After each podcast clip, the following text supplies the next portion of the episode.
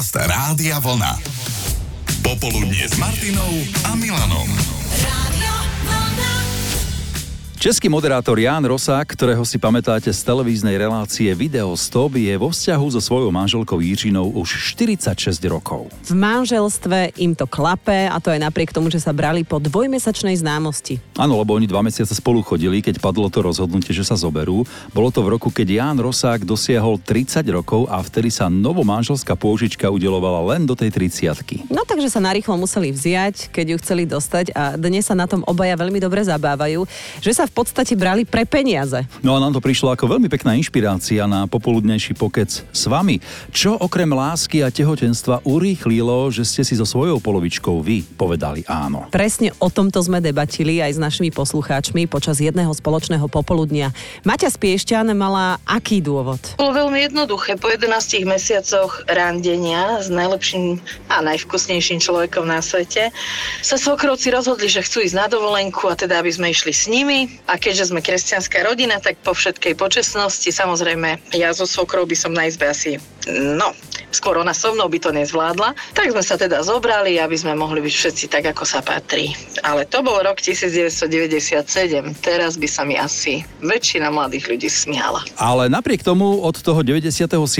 Maťa, toho muža, stále považuje za najlepšieho a najvkusnejšieho človeka na svete. Alenka napísala, nechcelo sa nám už spolu chodiť, tak sme sa zobrali. Monika mala na to iný dôvod. Ahoj, končila mi OPčko, platnosť, tak sme sa vzali v strede týždňa, nebudeme si predsa kaziť víkend. Čaute. Koniec platnosti občianského preukazu, to je čisto praktická záležitosť. Však na čo meniť dvakrát? Po zmene mena opäť. A toto je ďalší praktický dôvod. Aďa napísala, skutočnosť, že v Egypte nemôžeme bývať spolu bez sobášneho listu nás vlastne priviedla k oltáru. A zisťovali sme aj ďalej, čo zrýchlilo vstup do manželstva, teda okrem lásky a tehotenstva u vás. A Betty napísala, bolo to aj aj presne v tomto poradí, ako je napísané.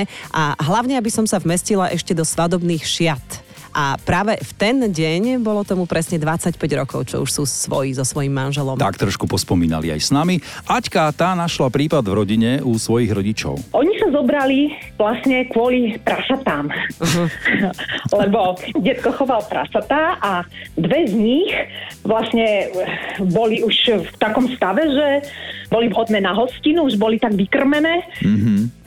Bola debata v rodinách a vlastne padlo rozhodnutie, že no dobre, tak sa zoberú. Áno, No, hovorí sa to, že dobre. keď sa prasiatko v chlieve nedokáže otočiť na opačnú stranu, tak je, je ten čas. Je jeho. súce. Je súce. Čiže toto, bolo, toto u vás rozhodlo v rodine. Áno, áno, to bolo, doteraz sa naši na tom smejú, že teda vlastne toto bol ten uh, stimul, ktorý, ktorý to urýchlil všetko, ale tak samozrejme, oni sú spolu krásnych 61 rokov, čiže určite tam muselo byť aj niečo iné. Samozrejme, lebo keby to bolo iba to, o tých prasiatkách, tak by to nevydržalo toľko rokov. Povedzme si otvorene, nie je to ojedinelý dôvod, mm-hmm. pretože nám prišlo viacero takýchto SMS-iek, že tie prasiatka e, sú tým štartovačom toho. Tým katalizátorom tej svadby, áno. No, prečo nie? Veď sú také chutné. Dôvody, ktoré urýchlili vašu svadbu alebo to rozhodnutie zobrať sa sú rôzne. Lenka napísala, nechcel nám farár pokrstiť bez sobáša druhé dieťa, tak sme sa vzali. Janka, u mňa bol tým dôvodom fakt, že mi otec zakázal sa s ním stretávať a už sme manželia 36 rokov. Aj Betka si spomenula na svoj katalizátor sobáša. No, e, u nás to bolo to, že nám v banke ponúkli výhodnejší úrok na hypotéku. Hmm. A keďže už sme mali rok predtým dieťa narodené, tak som povedala, že dobre, no kvôli peniazom a kvôli hypotéke si ťa zoberiem. Takže svadba akože vysela vo vzduchu, len ste čakali na ten impuls. No, no, ja som čakala na to, hej, že kým uh, budem mať viacej peniazy. Čiže bez toho, aby ťa vôbec e, požiadal, pokľakol, tak si sa rozhodla, že no dobre, tak si ťa zoberiem kvôli tej hypotéke. áno, áno, hej, A potom lebo už však sme boli nič banke inému nezostávalo. Nám, áno, v banke nám povedali, že uh, bude to výhodnejšie, keď to zoberieme. Hovorím, no dobre, tak už si ťa zoberiem. To je úžasné. To banky by mali za toto dostávať od štátu nejaké príspevky, že pomáhajú nejakým tak riešiť tú krivku, no.